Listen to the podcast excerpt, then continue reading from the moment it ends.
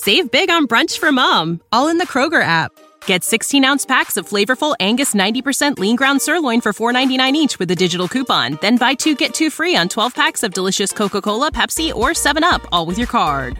Shop these deals at your local Kroger today or tap the screen now to download the Kroger app to save big today. Kroger, fresh for everyone.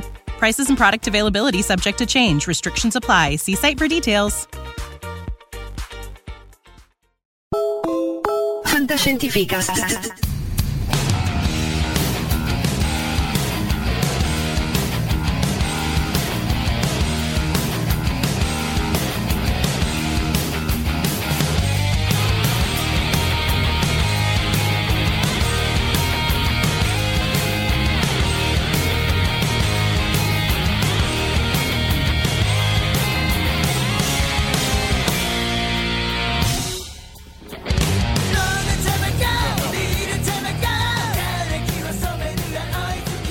Fantascientificast, puntata numero 41 del vostro podcast di fantascienza preferito. Questa volta ci porterete sotto l'ombrellone. Microfoni, come sempre, Paolo Bianchi e Omar Serafini. Dunque, gli argomenti sono vari, come sempre. Puntata molto giapponofila, diciamo così. Sì.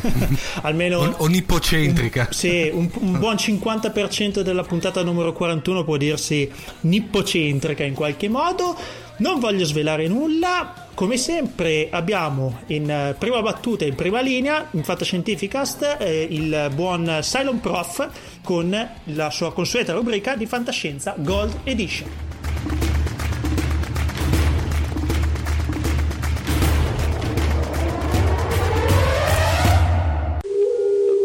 E anche in questa puntata abbiamo con noi il silone più amato della galassia. Ciao Massimo. Eccoci qua, non, mi fai arrossire, mi fai arrossire Omar. Eh, eh. il silone più amato eh, della vero, galassia dai. non può essere che il numero 6, dai. Eh. Ma no, ma no, ma Massimo, dai, non buttarti giù, dai. Beh, ma non c'è paragone, diciamo, dai, non c'è concorrenza. Diciamo il professore Silone più amato della galassia. E comunque, che poi... Bene, allora. Di che cosa ci parli oggi, De Massimo? Visto, visto, che nella scorsa puntata avevi fatto un excursus un po' particolare ma graditissimo, questa volta invece penso no, che volta andiamo... ritorni nel seminato. Eh, eh? Sì, sì, altrimenti mi bacchettano il filone classico della fantascienza degli anni d'oro, rappresentato questa volta da un nome illustre perché tra l'altro come vedremo tra un attimo ha dato vita ad alcune opere che sono proprio veramente i classici, grandi classici. Sai quando tu dici, ah, ci diamo un'opera sì. di fantascienza classica, eccoli qua.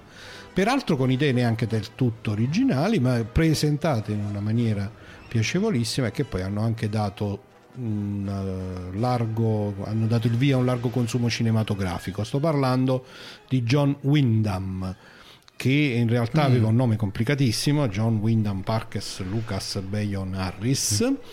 Eh, Ammazza un codice fiscale praticamente. Vai, un autore inglese nato nei pressi di Birmingham, leggo dalla sua scheda, diciamo da Wikipedia. In realtà consiglio a tutti i nostri ascoltatori che vogliono poi approfondire diciamo, la personale vicenda di questo eh, grande autore la lettura del saggio di Sam Moskowitz che si trova come introduzione di uno dei volumi pubblicati dalla Cosmoro che poi citeremo o che comunque si trova facilmente mm-hmm. in giro sulla rete una volta dovremo parlare di grandi critici della fantascienza eh, che pure sì, meritano, direi, che meritano una sì. storia a sé eh, John Wyndham è noto al grandissimo pubblico per una, certamente per un, alcune sue opere, per due sue opere che, sono, che hanno avuto eh, fortuna nelle trasposizioni cinematografiche, che sono Il giorno dei Trifidi e eh, Il villaggio dei dannati. In realtà eh, il titolo del, del, suo romanzo è I figli dell'invasione nella versione sì, italiana. Infatti in inglese invece il nome ricorda diciamo, eh, le abitudini, cita il cuculo come animale che lascia le proprie uova nei nidi altrui. Eh, credo che il titolo originale sia il nome della cittadina dannata Midwick Cucù, una cosa di questo genere. Allora andiamo per ordine. Eh, il periodo storico è proprio quello della fantascienza degli anni d'oro. Questo autore nasce agli inizi del Novecento e muore relativamente giovane, 63 anni, nel 69 e quindi diciamo il suo periodo fertile di scrittura è proprio quello che noi eh, consideriamo a tutto titolo parte dell'età d'oro della fantascienza, cioè sostanzialmente anni 50. Eh, il giorno dei trifidi è una storia, eh, il bello dei, di, dei, dei romanzi di Wyndham è che si possono raccontare tranquillamente le trame, perché tanto le trame non sono eh, nemmeno tanto originali, eh, eh, quello che è bello mm, è, la, è, è, la, lettura, del suo, è la lettura sì. del suo romanzo, cioè del modo in cui poi lui racconta, posiziona lo svolgersi della storia. Il giorno dei Trifidi è nella grande tradizione apocalittica, di cui ci sono tanti, tanti autori, anche questo è un, un filone che poi dobbiamo sviluppare, eh, quindi quei romanzi nei quali la fantascienza eh, ci mette in una situazione in cui la civiltà come noi la conosciamo, il nostro mondo eh, è sconvolto da una catastrofe di dimensioni apocalittiche tali da cambiare radicalmente il modo di vivere dell'umanità, da minacciarne l'estinzione. In questo caso c'è una combinazione di elementi. Da un lato c'è una diciamo, trama che ehm, si riconduce al concetto di esperimenti di ingegneria genetica e di quello che può accadere quando in maniera eh, disattenta, tra virgolette, o non controllata, l'umanità si mette a giocare con appunto le trasformazioni della natura attraverso uh, appunto l'ingegneria genetica stessa. E in particolare i trifidi famosi de- del titolo sono una pianta, sono quindi diciamo degli esseri vegetali, vegetali. dotata della capacità di eh, essere semoventi, quindi sono trifidi perché hanno mm. sostanzialmente una specie di piede a tre, a tre dita. Mm eh, in corrispondenza mm-hmm. del loro apparato radicolare, quindi si possono spostare naturalmente con eh, la lentezza, eccetera, eccetera, eccetera, ma si possono spostare e ahimè sono velenosissimi. E dotati, mm-hmm. questo si capisce poi nel svolgimento della trama, di una sorta di coscienza collettiva.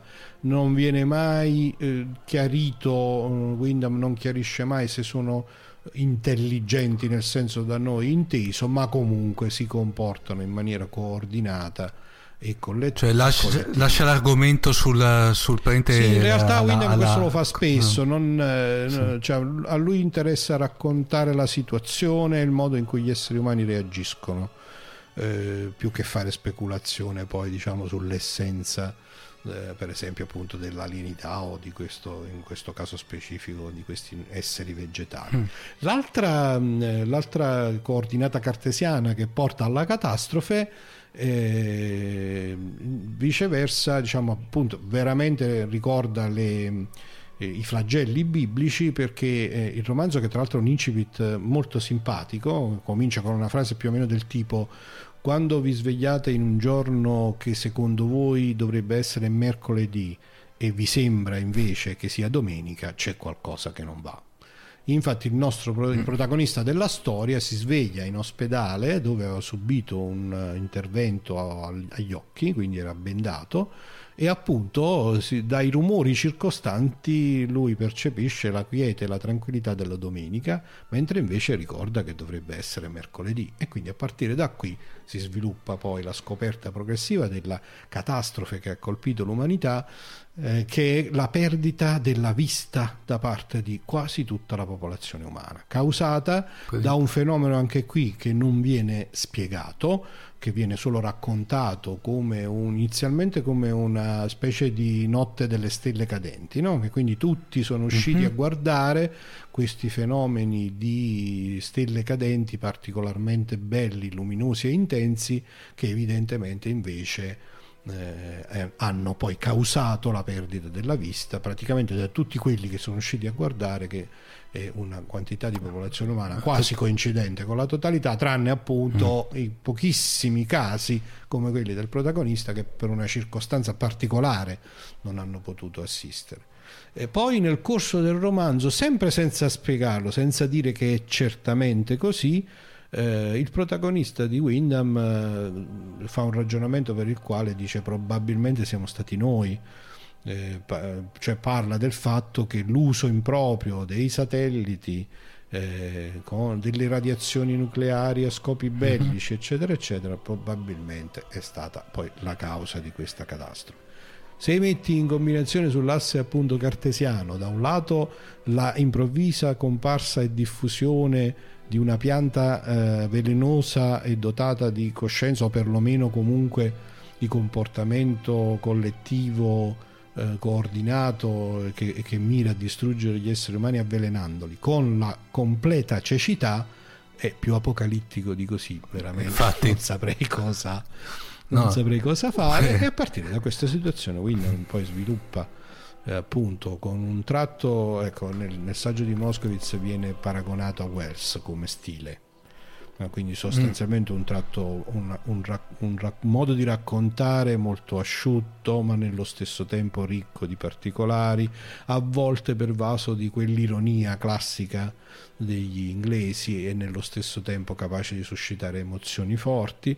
E la storia si sviluppa diciamo anche qui in maniera che spesso è stata vista situazione catastrofica protagonista che per una qualche circostanza si trova invece ad essere do- dotato in questo caso no, della vista come dono di Dio beati monocoli in terra cecorum no? il, famoso de- eh, il famoso aneddoto Ehm, eh, diciamo da qui cioè, si sviluppa la classica storia d'amore e soprattutto si delinea il modo in cui la piccola comunità umana che riesce a sopravvivere si deve riorganizzare la società deve essere ripensata alcuni modelli vengono riproposti eh, qui mi vengono in mente alcuni tentativi di serial televisivi recenti Defiance piuttosto che no, Mm. eh, In effetti. Hundreds, cioè in cui c'è come un tentativo di ripensare al modo in cui la nostra civiltà è organizzata e il chiedersi se potessimo per- o dovessimo per certe circostanze azzerare tutto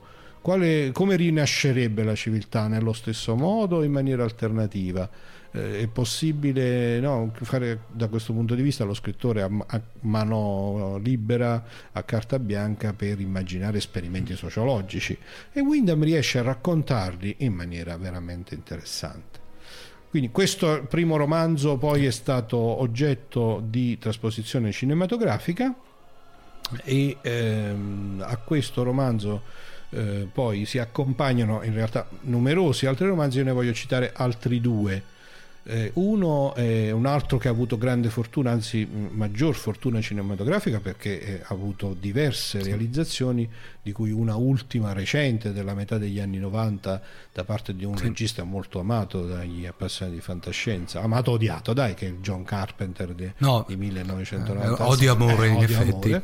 Eh, e il romanzo in questione, come dicevo, si intitola I figli dell'invasione, eh, trasposto in cinematograficamente con Il villaggio dei dannati, che eh, presenta un'altra situazione classica, cioè che è quella sostanzialmente di una eh, tra virgolette forse testa di ponte per un'invasione aliena, aliena Sì, in effetti sì. raccontata Sì, magari sì. come eh, diciamo un fenomeno nel quale gli alieni una notte ehm, circondano un villaggio eh, con un campo di forze sconosciuto, per due giorni nessuno riesce ad avvicinarsi al villaggio, dopo due giorni il fenomeno scompare come se non fosse esistito, però ahimè, dopo poco tutte le donne in età fertile del villaggio si, ri- si va? ritrovano incinta.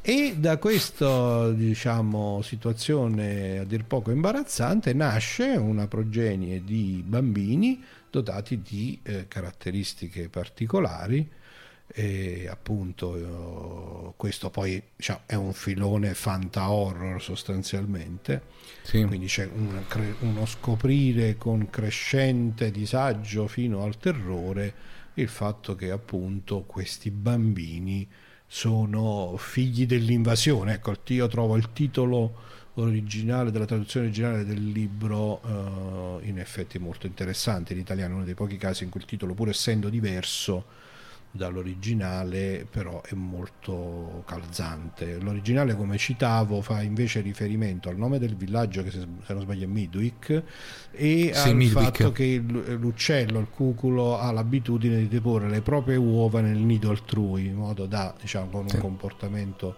evidentemente parassita di eh, cioè affidare poi ad altri uccelli il compito faticoso di covare queste uova, di proteggerle e così via. Eh, quindi c'è questo crescendo di terrore eh, con la presa di coscienza che questi eh, figli dell'invasione, questi bambini sono alieni a tutti gli effetti Wyndham racconta, scrive la storia, io mm, diciamo, ho riletto rapidamente i due romanzi in vista di questa nostra puntata, scrive la storia riuscendo a comunicare al lettore un senso di distacco rispetto a questi, cioè normalmente il concetto di bambino sì. no, dovrebbe subito suscitare una certa empatia. Eh, hai colto ah, bene, invece... fin quasi come se fosse una, una, una, una telecronaca. Sì, da subito ti dà, fa, mm. diciamo, fa in modo che questi bambini vengano percepiti anche dal lettore come un corpo estraneo, come una sì, minaccia sì. crescente e quindi il disagio e il terrore si accumulano rispetto alla scoperta della difficoltà, eh, diciamo innanzitutto del problema etico, morale, quindi del dilemma di eh, doverli eliminare fisicamente. E dall'altro lato della difficoltà nel farlo perché questi bambini sono dotati di poteri telepatici i quali eh, diciamo, rispetto alla minaccia che si avvicina da parte di un adulto sono in grado di condizionare il comportamento di questo adulto fino al punto di spingerlo a suicidarsi mm. o comunque a farsi del male. Un altro grande classico dai raccontando questa storia sì, una storia che tutto sommato poi sia negli anni successivi è stata in qualche maniera ripresa, è entrata con varie sfumature nell'immaginario collettivo e poi appunto fi- i film, in particolare il film di Carpenter, eh, hanno contribuito a distribuire questa uh, idea in giro. È un altro grande classico di Wyndham. Eh, ultima citazione che voglio fare, eh, in realtà voglio nominarvi eh, un romanzo edito dalla casa Cosmo, da, dalla editrice Nord Cosmo Oro, che è il, popolo, il popolo, dell'abisso, uh-huh. che io personalmente ho trovato minore, che però è facile da reperire e ha questa introduzione di Moscovitz che invece raccomando ai nostri lettori. Invece il romanzo che voglio citare si intitola Il lichene cinese che è un, anche qui mm. un'altra tematica classica che è quella della ricerca dell'immortalità eh, attraverso l'affinamento delle tecniche farmaceutiche in particolare in questo caso come dice il titolo italiano eh, che però è tradotto mi pare pari pari da quello inglese, eh, è sostanzialmente nella pa- manipolazione di un lichene, quindi di una pianta fondamentalmente. Uh-huh.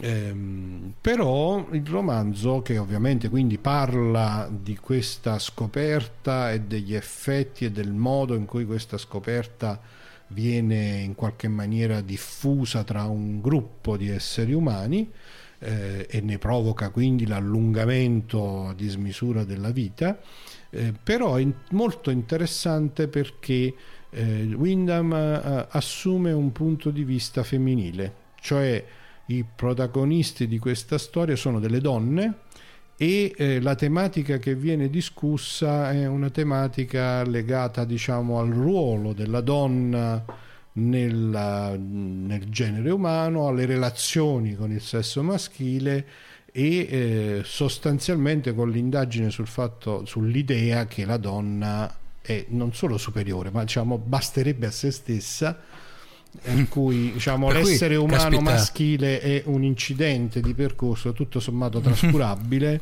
e c'è un uh, interessante diciamo, sviluppo di questa idea nel modo in cui poi le due protagoniste decidono di diffondere il risultato delle loro scoperte. Questo è un tema che poi Wyndham peraltro riprende in altri romanzi fino a un, uno sviluppo assolutamente estremo con una, una, tematica proprio nel quale è scomparso il genere umano maschile. Anche questa è una, diciamo, una di quelle idee che girano, no? nel, sì. mondo della fantascienza. Anche stavolta il lichene cinese è un modo originale, interessante, bello di eh, sviluppare questa idea e anche qui invito i nostri ascoltatori sia di sesso maschile che femminile a cercare a leggere questo romanzo e poi magari a fare le loro proprie riflessioni. Io come rappresentante del sesso maschile devo dire che un certo senso di disagio l'ho provato alla fine, ho cercato di dare ragione a me stesso, insomma, dell'esistenza del sesso maschile. Mi riprometto di scrivere un romanzo speculare, diciamo da questo punto di vista. Insomma, un grande, un grande autore della fantascienza degli anni d'oro che con le opere che ho citato e di cui consiglio assolutamente la lettura ha veramente posto no, un po' come dei pilastri di riferimento mm. eh, in quello che è appunto il mondo della fantascienza classica. Uh, Massimo, uh, una, uh, consigli anche la visione dei, dei, film? Perché io mi ricordo soprattutto sì, la, assolutamente sì. Il, sapevo che tra l'altro del giorno dei Trifidi avevano oltre al film del 62 che lo trovavo abbastanza io avevo letto prima il, prima il libro in, in, tarda età, come si suol dire. Poi ho visto il film sì, sì. perché l'avevo visto, eh, visto, e l'ho trovato abbastanza fedele come, come, adattamento. Però sapevo che la BBC addirittura aveva fatto una miniserie che però non è mai arrivata in Italia, che era addirittura la, come chiamo io, la trasposizione uno a uno del romanzo, no? Per cui, però quella non l'ho mai vista. Mentre invece, non l'ho vista neanche eh, io, perciò non, perciò quello, non la citavo. Quello che non, non mi è piaciuto invece era stato nel Villaggio dei Dannati, il primo degli anni anni 60, come ho trovato invece un capolavoro quello del 95 di Carpenter, come al solito. Sì, Carpenter lì secondo me era in un momento magico. Sì, ma poi anche quello lì è, un film è da campo. Che è piaciuto molto. Eh, eh, Devo dire che io ho visto prima il film di Carpenter e poi quello originale degli anni 60, chiaramente eh, è una situazione nella quale poi l'età si vede, no? sì. perché gli anni 60 peraltro anche in termini proprio di Manca... fotografia, di effetti eh, sono e, e poi, molto distanti dal 95. Sì, no? ma poi l'ho trovato molto da Carpenter come trama, eh? cioè sembrava proprio scritto apposta perché, per un film di Carpenter, sì, sì, perché lui sa che ha, cioè, ama queste cose un po' praticamente al limite del, dell'orrorifico. Sfoglia- no? Sfogliando i miei appunti mi accorgo che ho detto un'imprecisione, il titolo del romanzo eh, pubblicato dalla Nord nella collana mm-hmm. Cosmoro non è il popolo dell'abisso ma il popolo segreto che racconta diciamo la, è, un, è un, po' alla Indiana Jones perché mm. diciamo c'è una scoperta diciamo di tipo archeologico nel centro del Sahara che viene descritto come un uh, mondo come scusami una zona in atto di terraformazione passatemi mm-hmm. questo termine insomma che viene irrigato trasformato in un mare e c'è un popolo segreto sotterraneo che oh. quindi è un'altra tematica di quelle abbastanza classiche, classiche della fantascienza. No, ma in effetti avevi ragione, secondo me lo potremmo definire Wyndham come il poeta della normalità, perché in effetti non è che eh, i romanzi non, so, eh, non propongono niente di nuovo, però è come lui li scrive. Esattamente, sì, è una bella lettura di tematiche classiche. Quindi da questo punto di vista, naturalmente facendo un po' Eh, la tara del fatto che mm, comunque appunto ha scritto negli anni 50, quindi c'è mm. lo stile degli anni 50, anzi addirittura come dicevo lui si rifà a Wells, quindi a quel modo di scrivere no, compassato sì. da certi punti di vista. Che può risultare pomposo eh, ma non lo è. Eh, però poi mm. alla fine se ti fai, se fai, la fatica di leggere le prime dieci pagine lui riesce a intrigarti a raccontare mm queste storie in maniera originale, piacevole, intrigante, interessante. Insomma, devo dire, a me piace. Bene. Ti ringraziamo ancora e... per queste perle. Ah, scusa Massimo, volevi dire ancora qualcosa? No, no, volevo no. dire quindi che eh, appunto raccomando ai nostri lettori che in qualche maniera stanno seguendo no, nel filo delle nostre puntate questo tentativo di descrivere l'universo della fantascienza classica, raccomando ai nostri lettori di inserire nella lista uno o più di questi romanzi di Wyndham che si trovano abbastanza facilmente sia in italiano che in inglese e di non mancare di diciamo più presto leggerli e magari di farci sapere anche i loro commenti. Assolutamente sì, eh, anche perché ovviamente il, il, di solito no, non lo diciamo mai, ma il, eh, sarebbe bello che Fantascientificast trascendesse il byte, pass- passatemi la terminologia, nel senso che sarebbe bello che magari certe discussioni vadano anche al di fuori di quello che è il semplice podcast e magari sui social network o sul sito stesso di Fantascientificast si creasse una sorta di comunità come si, pian piano si sta creando, no? nel senso una discussioni, eccetera. Cioè, il bello, eh sì, eh dai, il, bello il, il confronto è anche quello. Eh? Ah, il bello della fantascienza è stato sempre quello di creare comunità, no? un legame tra coloro che amano questo genere, che sono poi cambiati nel tempo come numero, come età, come provenienza, no? ma sono rimasti sempre diciamo, una comunità di appassionati.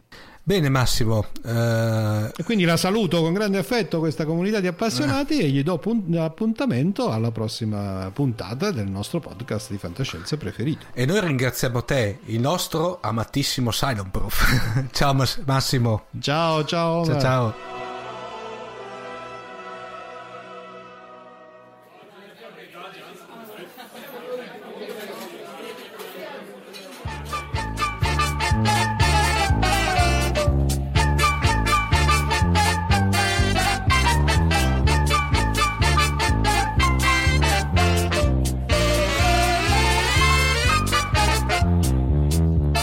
Questa puntata numero 41 di Fantascientificast abbiamo l'onore di avere nel nostro bar di Prora Giorgia Vecchini in arte Giorgia Cosplay. Ciao Giorgia!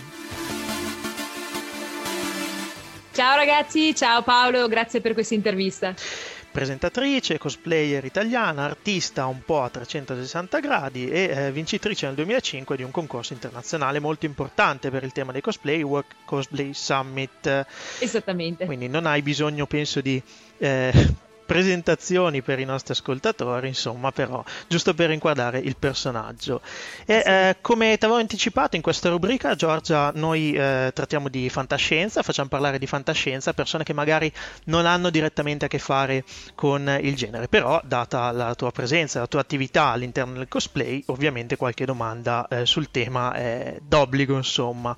Beh, sì, assolutamente, anche perché come ben sai, fumetti, animazione si fondono tranquillamente nel cosplay cosplay che non è solamente eh, manga giapponesi ma che eh, chiaramente comprende anche film, eh, telefilm e questi non possono chiaramente prescindere dalla fantascienza. Hai voglia quindi. Allora, cosplaying, non penso che eh, i nostri ascoltatori abbiano bisogno di definizioni, ma mi interessa molto la tua definizione personale. Va bene, io come dico sempre, vabbè, ehm, volendo insomma omettere la classica definizione in cui cosplay è la contrazione da costume player, Dico, dico, tranquillamente che si tratta di una passione, un hobby che poi per, per, per, alcune persone può sfociare sicuramente anche in un lavoro o in qualcosa di più importante eh, di essere relegato a una semplice eh, passione occasionale da svolgere eh, con gli amici o da soli una tantum. Però è una passione che mh, mm, è volta, per quanto mi riguarda, a rendere un omaggio a dei personaggi che in qualche modo ci hanno lasciato qualcosa, ci hanno fatto sognare e ci hanno dato tanto, sia da ragazzi che magari in età più adulta e questo è il nostro modo di omaggiarli cercando di renderli al meglio sia nel costume che nel perché come dicevamo appunto cosplay e costume player, quindi c'è anche una parte attiva, una parte di recitazione, una parte di movenza, una parte di mimica eh, che è molto importante per eh, calarsi perfettamente nel personaggio. Poi quello che caratterizza il cosplayer dovrebbe essere, dico dovrebbe perché oramai insomma anche qua eh, il confine è molto labile, sì. dovrebbe essere quello di eh, realizzarsi i costumi autonomamente o comunque con l'aiuto magari di familiari, amici, non di comprarli già fatti, ma eh, diciamo ci sono vari siti che comunque ormai ne vendono diversi. Poi è ovvio, come tutte le cose, dipende, dipende sempre da che livello una persona vuole affrontare questo hobby, cioè si dice no, ok, vado a divertirmi in compagnia con gli amici, credo valga tutto senza problemi, insomma, alla fine mm. si tratta solamente di un, uh, di un divert- divertissement, direbbero sì. i francesi. Se invece, se invece si, si, punta a qualcosa di più alto, quindi anche gare nazionali, mondiali, beh, allora qui la questione cambia, cambia l'approccio, cambia anche il tipo di materiali che si utilizzano, il costo re- complessivo del costume stesso, capite bene, insomma, che c'è una bella differenza. Eh, cambia, immagino che una realizzazione artigianale abbia diciamo i suoi costi insomma e, ehm, allora, il tuo esordio mh, mm, risale al Lucca Comics and Games 1997, almeno così eh, cita sì. la, una... la, pagina di Wikipedia che abbiamo già avuto modo di, esatto. di eviscerare. Di eviscerare. Anche se quindi. ridendo e scherzando mi piace sempre dire che eh, cosplayer si nasce un pochino, sempre questa fotografia di me vestita da Heidi a due anni e dico sempre che quello è stato il mio battesimo di fuoco, c'avevo pure la capretta fiocco di neve. Quindi sono stato anche un cosplayer da piccolo. In match con il personaggio. Poi la cosa divertente è che comunque sono riuscita negli anni, l'ho, l'ho conservato, mia mamma me l'ha conservato questo costumino, l'abbiamo messo anche alla mia nipotina quando ha avuto la stessa età ed è stato un po' un, un lacrimone all'occhio vedere questo cambio generazionale. Un battesimo per la, per la nipotina. Ah, Eh, bisogna, bisogna. Insomma, io ho detto, si chiama Arianna questa bimba, gli dico sempre, quando sarò grande la zia sarà vecchia, faremo come la signora Tsukikage del grande sogno di Maya e tu farai Maya. Io sono lì col bastone, no, questo portamento non va bene, per essere una vera cosplayer devi essere più in, nella parte. Sai che lei bastonava Fantastico. con cattiveria. Sì, sì, sì, Vabbè, chiaramente si ride, insomma, però a lei, lei, si diverte e le piace, tant'è che abbiamo visto di recente insieme eh, Maleficent con Angelina Jolie, bellissima, incredibile incredibile, lei in questa parte veramente azzeccata della villain Disney per eccellenza, un costume che peraltro io avevo già portato nella versione Disney, quella classica, insomma, che tutti ricordiamo del lungometraggio d'animazione. Oh, l'ha visto il film e mi fa: Senti, zia, facciamo che tu fai Malefica da grande, quindi mh, mm, Angelina Jolie, e io la faccio da bambina e facciamo il cosplay di coppia insieme. Carina, carina. Presa, diciamo. Eh. Eh, dicevo, l'esordio del 97, la tua sì. passione arriva da più lontano? O... Assolutamente, ti dicevo, a parte gli scherzi con l'AI dei due sì, anni, fin sì, da ragazzina, sì. proprio da bambina, sono nata e cresciuta a pane e cartoni animati, proprio come tutte le bambine degli anni Ottanta, credo, insomma, sai, i pomeriggi guardare Bim Bum Bam. Anche i bambini, e, eh, oddio. Adesso. Ah, chiaro, volevo essere omnicomprensivo, eh, volevo essere omnicomprensivo, okay, bambini okay. e bambini. Poi magari chi c'era chi guardava più, non so, robot e Ollie e Benji, chi eh, chiaramente come amava di più il genere delle maghette all'incantevole Crimi, la magica Amy, ma penso sia un po' fisiologica. E, e quindi insomma sognavo con questi personaggi, poi eh, mi mettevo già io da sola a disegnare, mi mettevo, è sempre stata una mia passione proprio il disegno, quindi mm, mi inventavo storie, passavo veramente i pomeriggi a disegnarli, nu- nuove avventure. Da più grande, intorno ai 14-15 anni, ho iniziato anche con il teatro che porto tuttora avanti e quindi capisci bene che il cosplay a un certo punto è arrivato ed è stato il connubio di queste mie passioni perché avevi la possibilità di recitare e agire come un personaggio che era una cosa che io facevo già comunque a teatro e in più lo coniugavi con il mondo dell'animazione, dei film, dei telefilm, con tutti quei personaggi che in qualche modo ci avevano cresciuto. Fantastico. Allora, arriviamo un attimo al tema fantascientifico, che è quello che ci caratterizza. Sì. Sicuramente mh, mm, hai già avuto modo di dirci che sei un'appassionata e eh, una divoratrice di manga, di anime durante la tua infanzia, insomma ancora oggi. Penso che eh, hai postato recentemente una, un accettato de- originale dell'Incantevole Crimi, quindi sei sì, anche una collezionista. Sì, continuo imperterra collezione in vari ambiti tra cui come dicevo prima le maghette, ma anche di altri personaggi che amo in maniera viscerale. Sei una collezionista, insomma. Sì, non sì. mancano comunque nel filone anime e, e manga anche mh, realizzazioni pregevoli in ambito fantascientifico. Ne cito una, per esempio, Ghost in the Shell, che io adoro. Sì, assolutamente, eh... sono d'accordo. Secondo me si potrebbe partire da distante, potremmo partire citando tutte le opere di Reiji Matsumoto, da Yamato, ah, Star Blaze, Capitan Harlock, che ha goduto anche di recente di una trasposizione filmica che sarò entusiasmato, preferisco molto di più la serie classica. Sono Però abbastanza d'accordo. È innegabile, insomma, Galaxy Express 999, eh, La regina dei mille anni e via dicendo, insomma, che poi in generale fanno del viaggio interstellare il loro tema centrale. Poi, come dici te, giustamente ci sono le opere del grande Masambune Shiro, da, a partire da Ghost in the Shell, che, mh, come dire, ha esplorato più volte il confine tra realtà, eh, tra reale e virtuale, alla ricerca di una, mh, come dire, di una definizione di essere umano che eh, resiste ai cambiamenti tecnologici, quelli che poi ci attengono dietro l'angolo. Ecco. Sì, sì, sì. tra le altre opere mi sentirei sicuramente di citare beh, Batte l'Angela Lita, l'androide che poi comunque ah, sì, prosegue, sì. prosegue, un filone nipponico di lunga tradizione, pensiamo già a Kiashan, ma anche lo stesso Hiroshi Shiba era, era un cyborg, eh, il, um, il, pilota del Gigrobo, insomma, o, la, o Cutie Haney. E mh, mm, Battle Alita, se non ricordo male, è arrivata da noi nei primi anni 90, con, tra l'altro con citazioni anche abbastanza importanti, mh, mm, uno su tutti Total Recall, con questo mondo separato, e anche adesso in Giappone è molto amato con tanti spin-off che più o meno sono arrivati arrivati anche da noi. Sì, ne abbiamo già parlato in passato anche ecco. di Battle Angel Alita e forse dovremmo anche approfondire il tema perché è sicuramente un titolo che è merita affascinante, è un titolo molto affascinante. Poi secondo me non si possono comunque tralasciare anche capolavori come non so se tu conosci 2001 Nights no, o eh, allora te lo consiglio caldamente, non voglio spoilerare granché, comunque è sicuramente una delle opere fantascientifiche manga che meritano un posto nello scaffale, questo sicuramente. E chiaramente dovendo poi citare un titolo diciamo che ha avuto un impatto culturale devastante, direi Akira che eh, diciamo un ah, cavolo ha, ha, rotto gli schemi e ha avuto veramente un impatto culturale incredibile.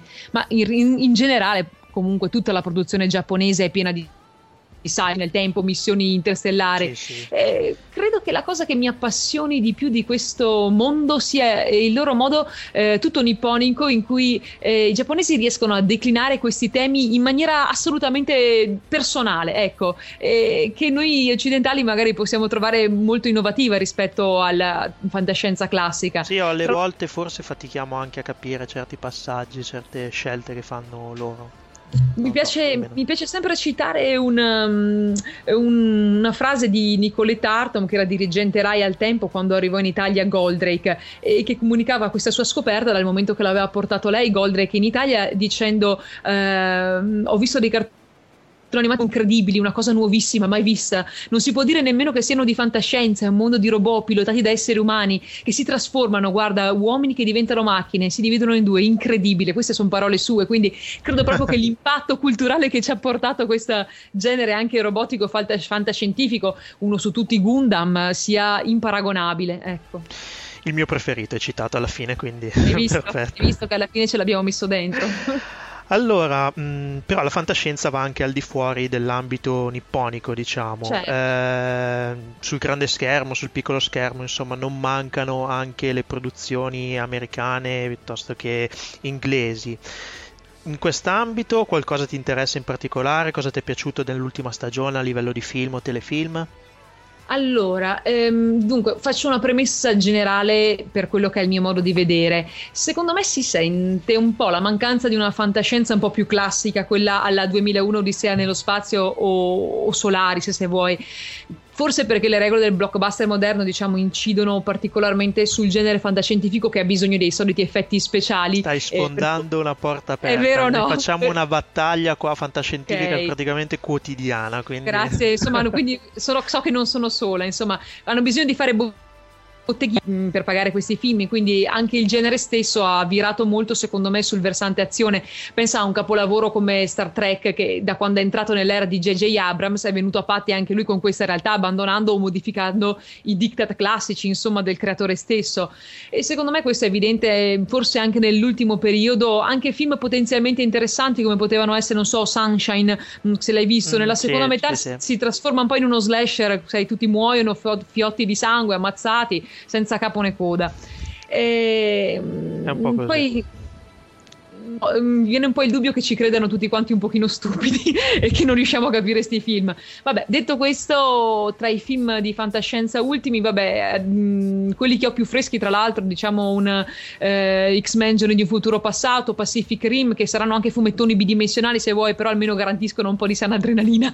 No, no, Pacific eh, Rim è assolutamente apprezzato da queste parti. Robottoni, robottoni e via dicendo. E poi, vabbè, Cloud Atlas aveva qualcosa di buono non mi era dispiaciuto anche se tecnicamente sarebbe, sarebbe stato della stagione scorsa. Sì, sì, sì, eh, no, ma parliamo comunque dell'ultima stagione. Anche, anche non si può sicuramente non citare eh, l'ultimo mh, mm, di, di, Edge of Tomorrow, Tom Cruise. Mm-hmm, eh, sì eh, che tra l'altro è, tra- è, tratto da un manga giapponese, esatto. quindi a maggior ragione. Eh, poi può piacere o non piacere, possono piacere o non piacere alcune scelte, però tutto sommato insomma può essere anche insomma, una visione interessante mentre altri titoli come, non so, After Art e Elysium sono stati un, un po' una delusione. Calerei un velo pietoso sull'ultimo Transformers. Eh. Ma quanto ci sta simpatica Giorgia Cosplay? Praticamente hai fatto le recensioni identiche a quelle che abbiamo fatto nelle ultime giuro, puntate. Giuro che non ho letto nulla, anche perché altrimenti si sentirebbero le parole uguali, credo, no? Giuro che non ho letto nulla.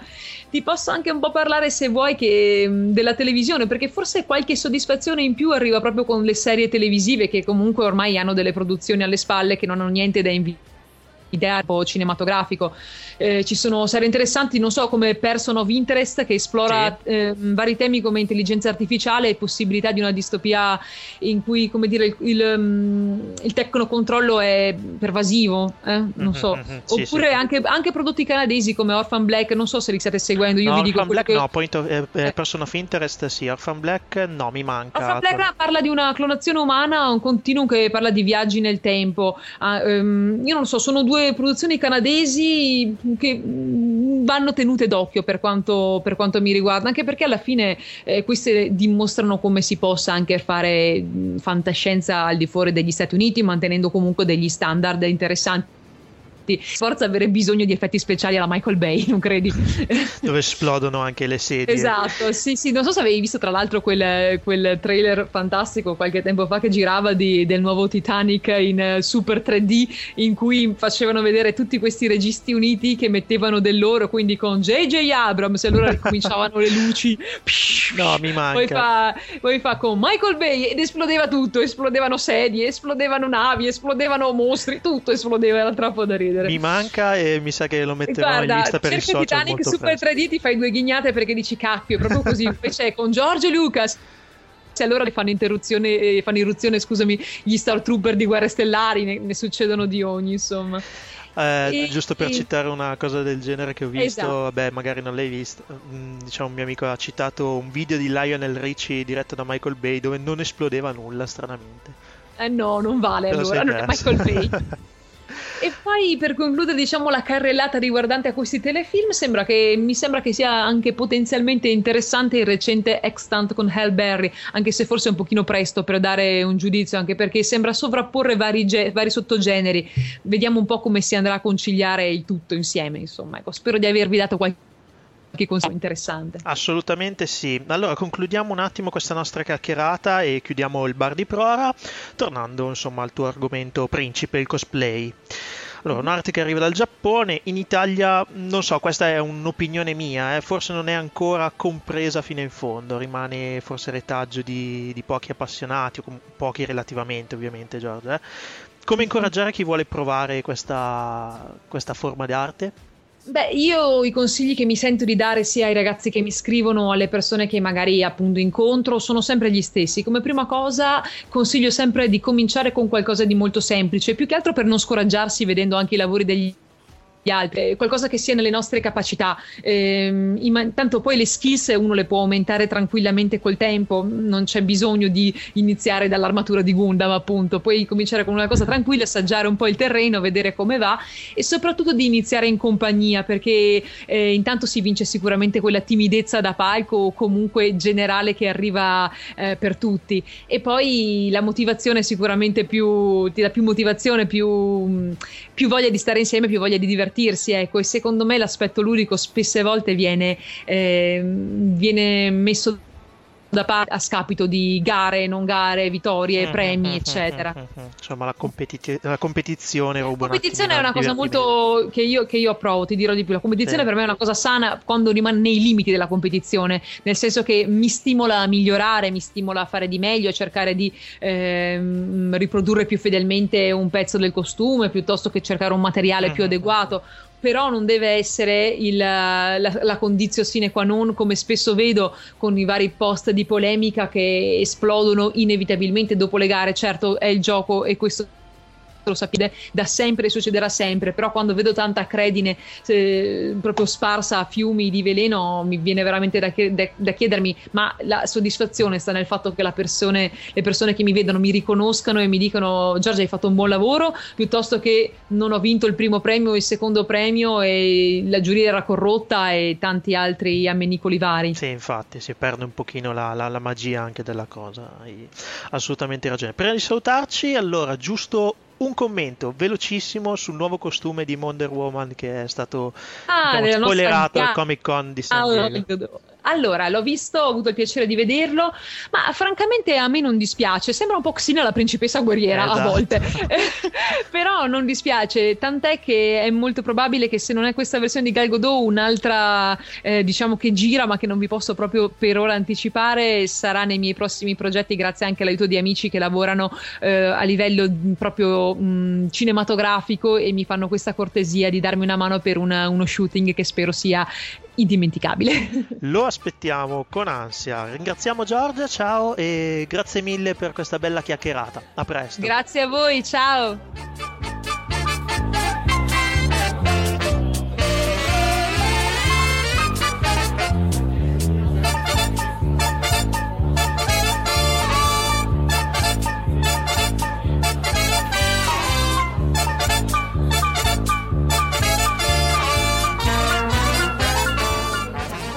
Come, da come avevamo anticipato all'inizio di questa puntata, abbiamo una anticipazione di una novità della nuova stagione di Fantascientificast. Per cui cosa succede? Potevamo farci mancare un inviato speciale sul campo, per cui ecco, nello splendore eh, del sollevante, il nostro ritorna il nostro Marco Casolino che avevamo già sentito sporadicamente in alcune vecchie puntate di Fantascientificas con una rubrica tutta sua l'uomo dal Giappone. Ciao Marco. Ciao Omar, ciao Paolo, ciao a tutti. Ciao Marco. Ben trovati. È sempre un piacere, sì. Dunque, Marco, uh, a te il microfono a questo punto. Ma eh, qui sono stati vari eventi. Il principale probabilmente è l'uscita del film eh, di Marni. In giapponese si chiama Moide no Marni, cioè quando Marni era qui, che è l'ultimo film di, uscito di Ghibli e è molto bello. parliamo una casa di produzione Ghibli. Eh, insomma, Ghibli, la casa, la casa, di Miyazaki, eh, la casa che l'anno scorso ha fatto uscire eh, l'ultimo film di Miyazaki, eh, Case Tacino, cioè Si alza il vento, che purtroppo da noi in Italia ancora non è uscito.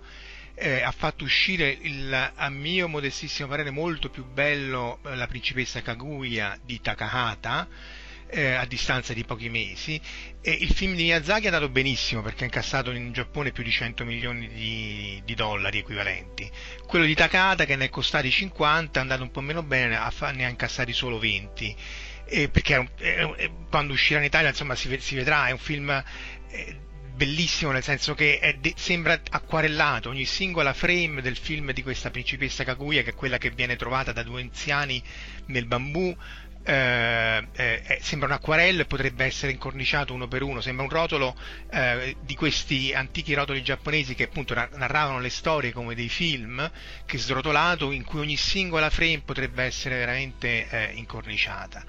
Il problema di, di, Kaguya, secondo me, è che è, è, la più vecchia storia giapponese apparsa in letteratura scritta, cioè il primo uh, frammento di letteratura scritta della storia del Giappone, quindi tutti la conoscono perfettamente quindi, ah, quindi ha, proprio una cosa tradizionale. Quindi. Sì, sì, è una fiaba tradizionale giapponese. Questa appunto l'anziana coppia che non ha figli. Lui va nel, nel bosco, taglia il bambù e dentro trova questa bambina eh, che, che, cresce rapidamente, ma è indescrivibile gli sguardi. Poi sono tutti tratti appena accennati, ma che rendono perfettamente i volti dei bambini. È veramente non non esistono parole, eh, purtroppo è scontata come frase, ma rendeli, va visto insomma. Però, okay. però appunto è assolutamente è come dire Pinocchio, oppure come dire eh, eh, le, le, fiabe di, di, Esopo, insomma cose arcinote che quindi magari ai giapponesi po- poteva dire vabbè ma io questa storia la, la conosco che la, che la vado a vedere a fare. Eh, e quindi eh, questo dal punto di vista del, del, del, degli incassi al botteghino non è andato benissimo, questo di Takata. Takata per chi non lo conosce è uno dei cofondatori di Ghibli, è quello che ha fatto il film più triste della storia del, non solo del cinema mondiale, ma credo di tutto l'universo, che è La tomba per le lucciole, che non so se avete visto, ma è una cosa... Sì. Cioè, eh, io ogni volta che lo rivedo, dopo tre secondi, già mi viene a piangere, perché... Fa la gente in terapia dopo averlo sì, visto. Cosa, perché è la storia appunto di questi... La... Dai, Omar. La tomba delle lucciole non è quella ambientata nella seconda guerra mondiale? Sì, è, la, è la storia di questi due orfani che perdono i genitori, il padre in guerra, la madre bo- nel bombardamento di, di, Kobe, se non ricordo male, e quindi vivono da soli. In realtà vanno da una zia e poi se ne vanno dalla zia a, a vivere da soli e muoiono fondamentalmente. Sono un po' di spoiler, ma, ma muoiono da atroci sofferenze e, e, e vabbè, e, però è una cosa, eh, purtroppo era una cosa tipica della, del, della seconda guerra mondiale e dell'immediato dopoguerra, soprattutto del 1945 quando gli americani entrarono nel raggio di, di poter bombardare e, e distruggere le città, eh, tutte le città del Giappone con questi tondini incendiari, perché poi Hiroshima e Nagasaki sono le più tristemente note per le armi nucleari, però il bombardamento di, di Tokyo ha fatto più morti di, di, Hiroshima e tra l'altro a prezzo relativamente a buon prezzo perché essendo case in, in carta venivano bombardate appunto con dei pezzi di ferro intinti nel napalm e incendiati e poi l'incendio faceva il resto. E, e qui, Mamma mia. Eh, no, delle cose, eh, è una pagina forse poco nota della storia questa in effetti. Sì, nel senso che poi è morto, non è che dice ah tu sei morto per questo o per quell'altro e anche sulle radiazioni hanno fatto eh, del, perché non l'hanno avvertito se non dopo dei rischi della, del... però il punto è che tutte le altre città erano state distrutte con bombardamenti convenzionali e che comunque non è che tra morire bruciato tra atroci sofferenze insomma non so cosa sceglierei e, e, e, però i superstiti, se eh, eh, facevano parte, siccome non c'era più cibo, non c'era più nulla, se facevano parte di un certo gruppo, di, almeno, ci doveva essere almeno un adulto a cui fare riferimento, e altrimenti eh, morivano di fame, punto. Non, non, non c'era modo di, di, di, procacciarsi il cibo, in campagna forse di più, ma nelle città c'era poco niente. E la, co- la, la cosa interessante però è che tutti, me incluso, tifano per questi due bambini eh, perché sono fratello e sorella, lui più grande, lei eh, più piccola, però in un'intervista sempre a Takahata, eh, o forse era l'autore del romanzo da cui è tratto, non mi ricordo bene, lui dice ma perché tifate per Setsuka che è il, il, il ragazzo? Lui simboleggia Giappo- l'arroganza del Giappone che, eh, perché lui è arrogante se ne va dalla zia che li trattava male, fa benissimo, pure secondo me fa ancora adesso fa bene, però lui simboleggia l'arroganza del Giappone che ammazza, portandosi via la sorellina, ammazza la sorellina piccola perché poi la fa morire di stenti.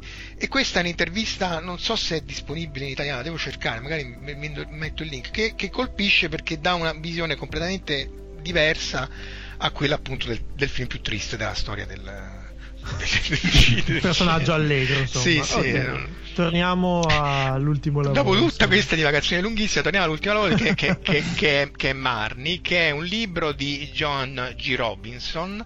Eh, lei è morta nell'88, questo, scrisse questo libro quando Marnie era qui, ambientata a Norfolk in, eh, in Gran Bretagna.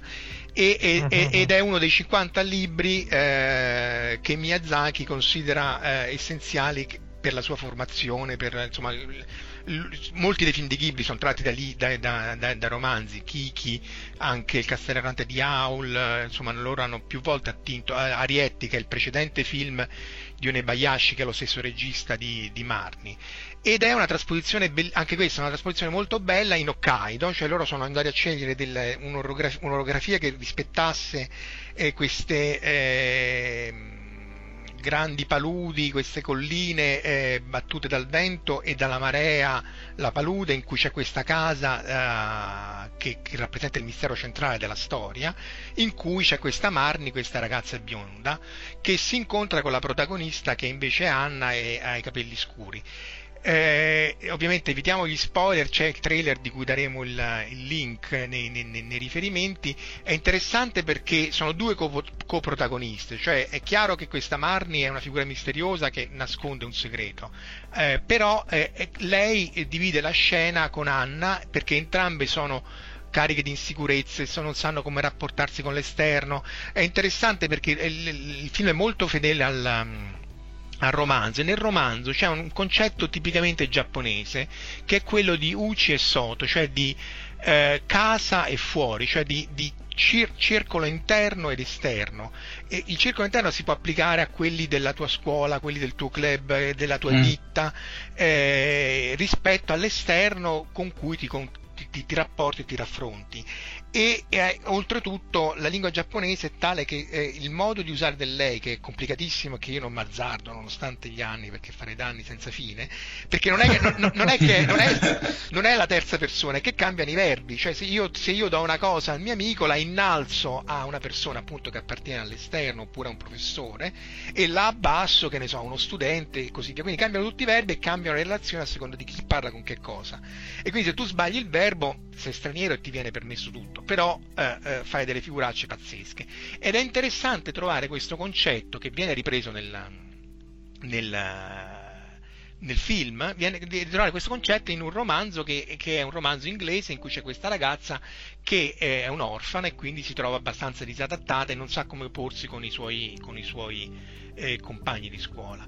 E il film purtroppo anche questo non è andato molto bene al, al botteghino perché ha incassato 3 milioni di, di, di, dollari equivalenti, se non ricordo male, cioè la metà di quanto aveva fatto. Poco. Eh, sì, purtroppo lì se metti Miyazaki vanno in, a frotte e riempiono tutte le sale. Sono uscite t- in tante sale, però è chiaro che ris- confrontandolo con Arietti, che era quello del, de- del piccolo popolo, cioè questi piccoli personaggi che vivono nella, nella casa e, prendono in prestito le, gli oggetti che spariscono, che è il primo film di Yonebayashi, eh, eh, è la metà. E quindi pure questo ha fatto sfociare un rumor su internet eh, a causa di un'intervista o comunque di una, di una pseudo intervista riportata da uno di Studio Ghibli.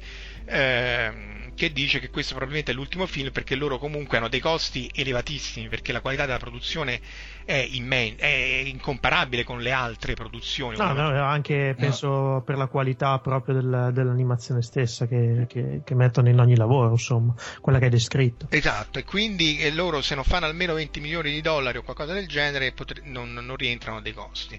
Ora a me questo rumore sembra improbabile perché avrebbero già cominciato molto pragmaticamente avrebbero già cominciato a licenziare la, la, la, la gente perché un film ci mettono anni per fare questo qui eh, Omoide Nomarni eh, fu eh, annunciato eh, a dicembre perché era, noi andammo lì con i colleghi di Digital Video che è la casa che, italiana che fa il software per, questi, per, per Studio Ghibli e, e, ci fecero vedere in esclusiva degli scenari sta, su cui stavano lavorando e il giorno dopo annunciarono l'uscita del, del film. Ed era eh, ed era dicembre e, e, ci stavano lavorando già da due anni con un anno di preproduzione.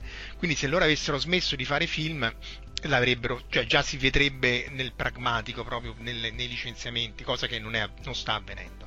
In più, dimmi. Mm, no, cioè, mi, mi, domandavo se questo magari portasse anche Miyazaki a riconsiderare sua, il suo ritiro dello scorso anno. Insomma. Eh, di fatti, perché purtroppo... Eh, cioè, mm, l'idea mi viene, insomma. Sì. E non sei il solo, è venuto a molti e anche perché appunto poi lui, non, lui, sta sempre lì. Noi eravamo andati lì per lavoro e, e, e, e tra l'altro uscendo l'abbiamo anche fotobombato involontariamente perché lui veniva, eh, ovviamente veniva, eh, stava intervistato, non l'abbiamo usato neanche avvicinarci, però gli siamo passati dietro per uscire. E, ehm, però il problema c'è perché è chiaro che il grande nome qui porta appunto 100 milioni di dollari rispetto a, a, a 20 e, e, e rispetto a, a appunto a Marni che tra l'altro è, è, a mio modesto avviso è superiore a Arietti che è il primo film perché ha una storia più complessa è resa meglio eh, ci sono tutta una serie di tecniche c'è un mistero. E ci sono una serie di falsi indizi che per esempio a me avevano vabbè che sono deficiente ma insomma pensavo tutta un'altra cosa. E quindi quando poi il mistero viene risolto eh, c'è lo stupore per eh, per una soluzione diversa da quella che uno si era aspettato e comunque mantiene molto fedelmente il, il, il romanzo. Lì sono in due i, i registi, Yone Bayashi e Goro Miyazaki che è il figlio, che dovrebbero essere la nuova eh, generazione, speriamo bene.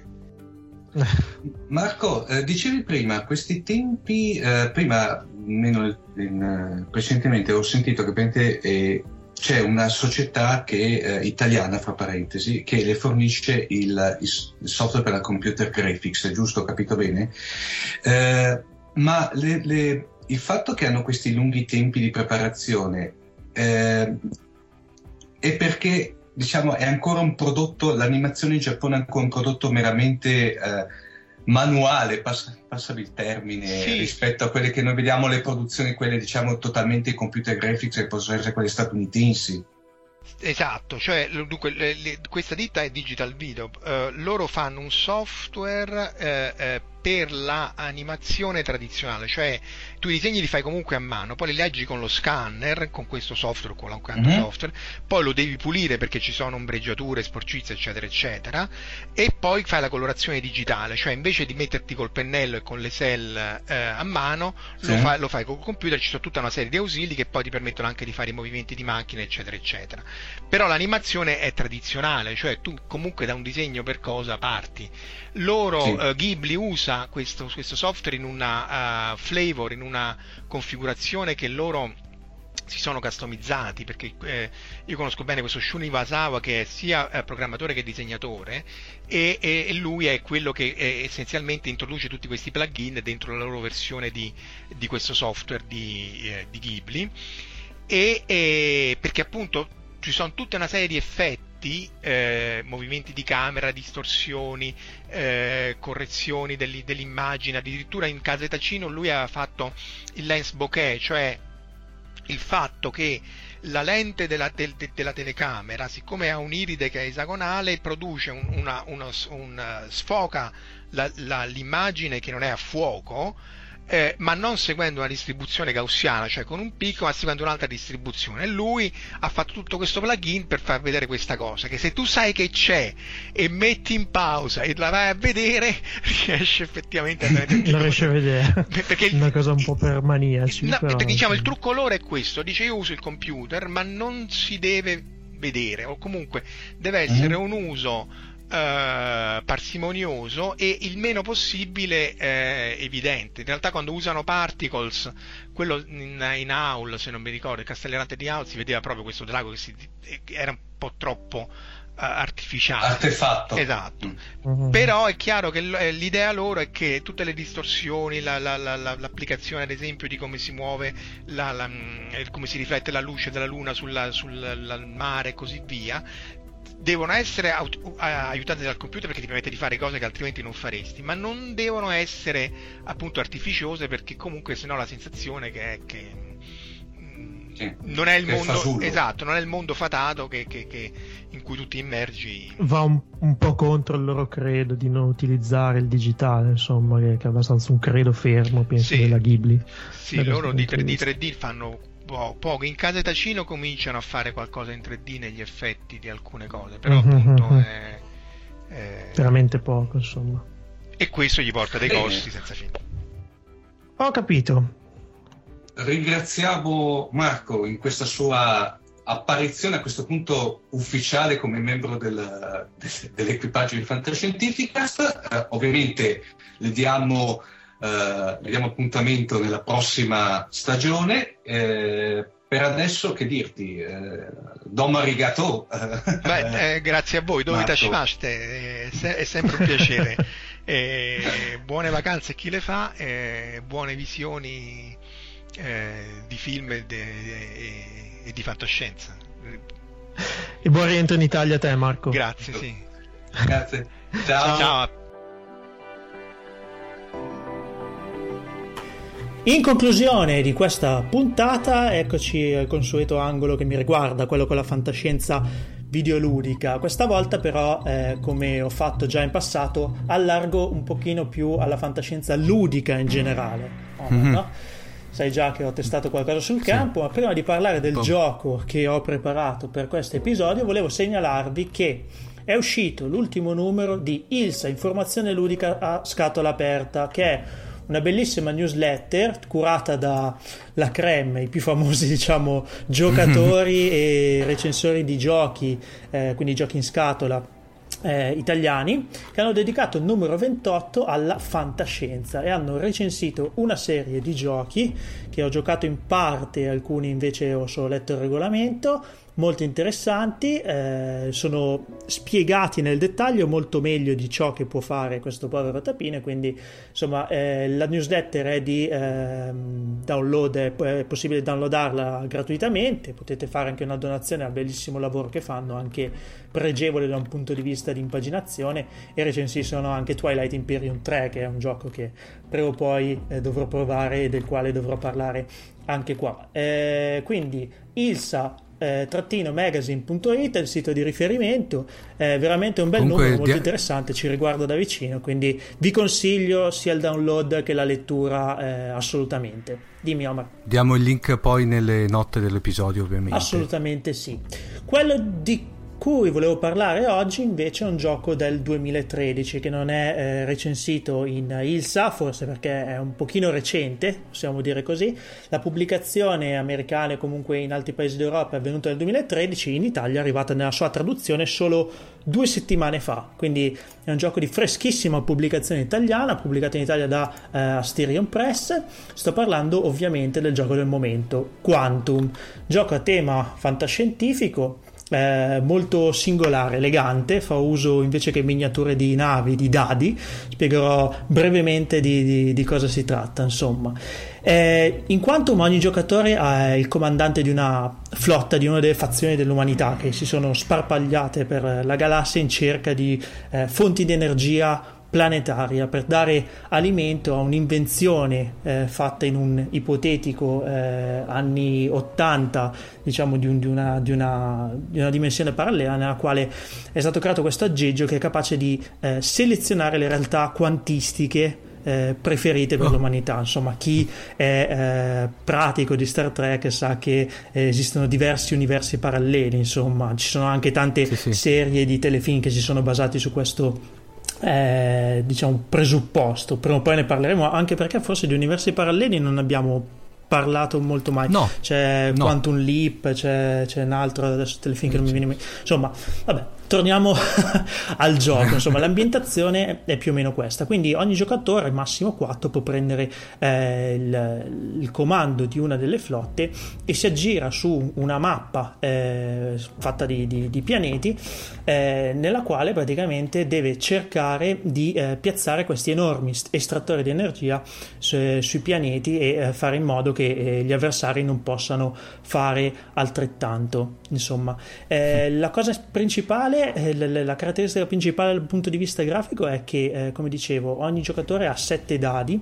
Adesso poi durante il gioco se ne usano almeno inizialmente solo parte di questi, ma ogni dado, ogni numero rappresenta un tipo di nave. Si va dai caccia ai destroyer, ovviamente con diverse eh, capacità belliche è un gioco molto combattivo, nel senso che combattere e attaccare non ha eh, assolutamente nessun tipo di rischio per chi attacca, quanto più per chi mm. difende, e quindi è un gioco nel quale pur di vincere, cercare di eh, far sì che gli altri non possano piazzare i loro eh, estrattori di energia, insomma, ci si fa del male, ci si piglia a legnate praticamente dal primo giro del gioco.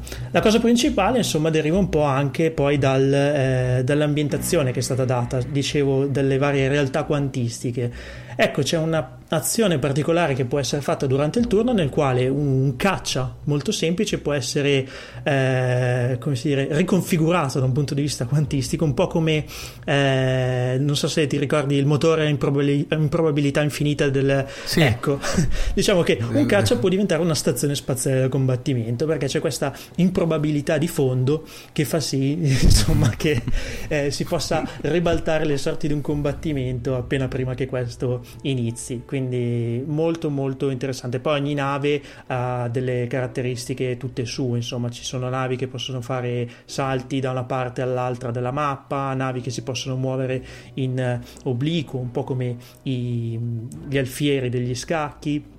Eh, ci sono carte abilità e carte diciamo imprevisto che possono veramente ribaltare le sorti della partita. Le carte comando come vengono chiamate sono tutte diverse sono praticamente se non mi ricordo male una uh, una ventina, una cosa del genere, quindi eh, 20 carte diverse eh, combinabili tra loro possono dare veramente eh, adito a eh, un sacco di strategie partite tutte diverse tra loro. Oltretutto eh, la, la, la, plancia è fatta da eh, tessere modulabili con le quali eh, è possibile costruire più di 30 layout che vengono indicati con le regole del gioco, ma poi può dare anche vita a layout propri, insomma ognuno si può costruire la sua mappa, quindi è un gioco che ha una variabilità da partita a partita molto molto alta quindi combinando i poteri delle navi l'abilità strategica del giocatore e eh, diciamo le, le carte comando che danno determinate caratteristiche singole a un giocatore eh, si possono fare partite veramente avvincenti. Il scopo del gioco è piazzare tutti i propri estrattori di energia prima degli altri, quindi eh, questo più o meno è lo scopo principale della, del gioco. Ha vinto nel 2012 il Game Design Award quando era ancora un prototipo sotto il titolo di Armada D6. L'autore è Eric Zimmerman, americano di New York. Eh, come dicevo, pubblicato in Italia da Asterion Press, eh, mentre la pubblicazione originaria è di Fanforge. Eh, consigliato, prezzo assolutamente abbordabile, mm, mi sembra che in Italia stia sui 35, una cosa del genere, che per un gioco del genere vi assicuro che è assolutamente un prezzo più che abbordabile. Consigliato perché oh, no, si tratta ma... di uno strategico spaziale che a differenza di tanti altri, ho citato Twilight Imperium che dura una media di 3-4 ore, questo diciamo può durare anche meno di un'ora, mm, a seconda insomma dalle Il abilità fatto... dei giocatori. Il fatto che dicevi giustamente c'è un po' di strategia, ma buona parte del gioco, da quanto ho capito, è affidato un po' al caso, all'indeterminazione allora, dei dadi, giusto? Ci sono un mm-hmm. sacco mm. di dadi questi giochi, quindi sicuramente il fattore C eh, determinante in gran parte della partita, però eh, diciamo che fa tanto anche l'abilità strategica del giocatore. Sicuramente i dadi hanno un'influenza sull'andamento della partita, ma eh, ci sono vari modi per far sì che anche tiri particolarmente sfortunati non diano adito a veri e propri disastri. Ah. Ecco. Eh, c'è sempre un modo diciamo per riscattarsi. Si compensano le due cose. Sì, c'è sempre un modo per riscattarsi, diciamo così. Mm. Certo, Mm, dipende anche un po' dal fattore C ovviamente se, se, se i dadi d'attacco sono sempre molto sfortunati o eh, si fa affidamento solo a eh, navi estremamente potenti che non riescono a muoversi sulla plancia chiaro che si perde un po' di tempo con le riconfigurazioni quindi insomma il tempo è anche un fattore del quale bisogna tenere conto in questo gioco.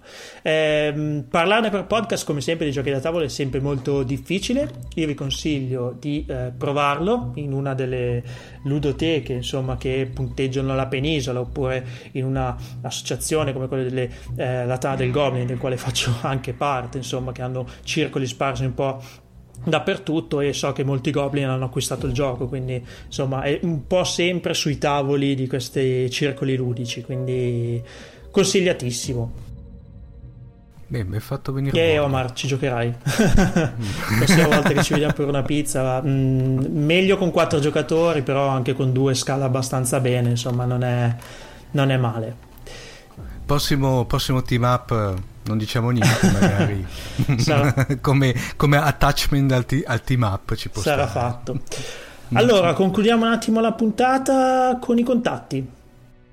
Sì, allora abbiamo la nostra pagina internet, cioè il nostro sito eh, che è www.fantascientificas.it, la nostra casella di posta elettronica che è info-fantascientificas.it la nostra pagina uh, Facebook che è Fantascientificast, il nostro account Twitter che è chiocciola fantascicast e poi eh, non ultima la nostra pagina Google Plus, inoltre eh, che è Fantascientifica. Inoltre Paolo ricordiamo che oltre a a scaricarci tramite feed, per cui con qualsiasi aggregatore per podcast, iTunes, direttamente dal sito internet. Vi ricordiamo che potete ascoltare le puntate di Fantascientifica eh, tramite le splendide applicazioni sia per Windows Phone sia per Windows 8 realizzate dal nostro amatissimo. Adesso che ho Windows 8 posso usarlo anch'io, quindi eh, ecco. no, le ho viste molto, molto carine. Vi consiglio assolutamente l'uso se siete utenti Windows. Concludo io dicendo che potete sostenere il nostro lavoro anche se non siamo così regolari nell'uscita, insomma sono un po' dei cazzoni, però eh, potete sostenerci economicamente facendo una libera donazione direttamente dal sito internet www.fantascientificast.it. È tutto, noi vi auguriamo una buona estate sotto l'ombrellone e ci risentiamo tra qualche settimana al rientro. Ciao ragazzi! Ciao!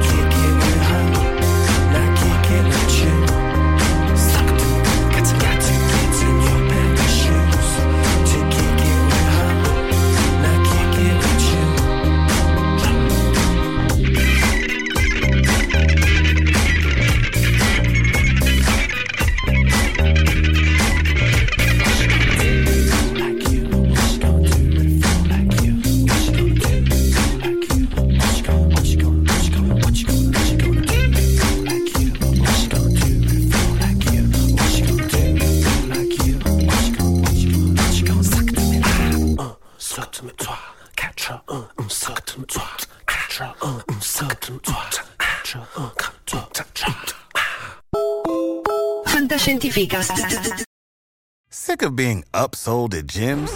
My guy, you're currently a base member. For $90 more, I can upgrade you to our Shred membership. For 130 more, you'll be a Swole member. And for just $300 more, you'll reach Sweat Platinum. At Planet Fitness, you'll get energy without the upsell. Never pushy, always free fitness training and equipment for every workout. It's fitness that fits your budget. Join Planet Fitness for just $1 down and $10 a month. Cancel anytime. Deal ends Friday, May 10th. See Home Club for details. When you need mealtime inspiration, it's worth shopping Kroger, where you'll find over 30,000 mouth-watering choices that excite your inner foodie. And no matter what tasty choice you make, you'll enjoy our everyday low prices, plus extra ways to save, like digital coupons worth over $600 each week. You can also save up to $1 off per gallon at the pump with fuel points. More savings and more inspiring flavors make shopping Kroger worth it every time. Kroger, fresh for everyone. Fuel restrictions apply.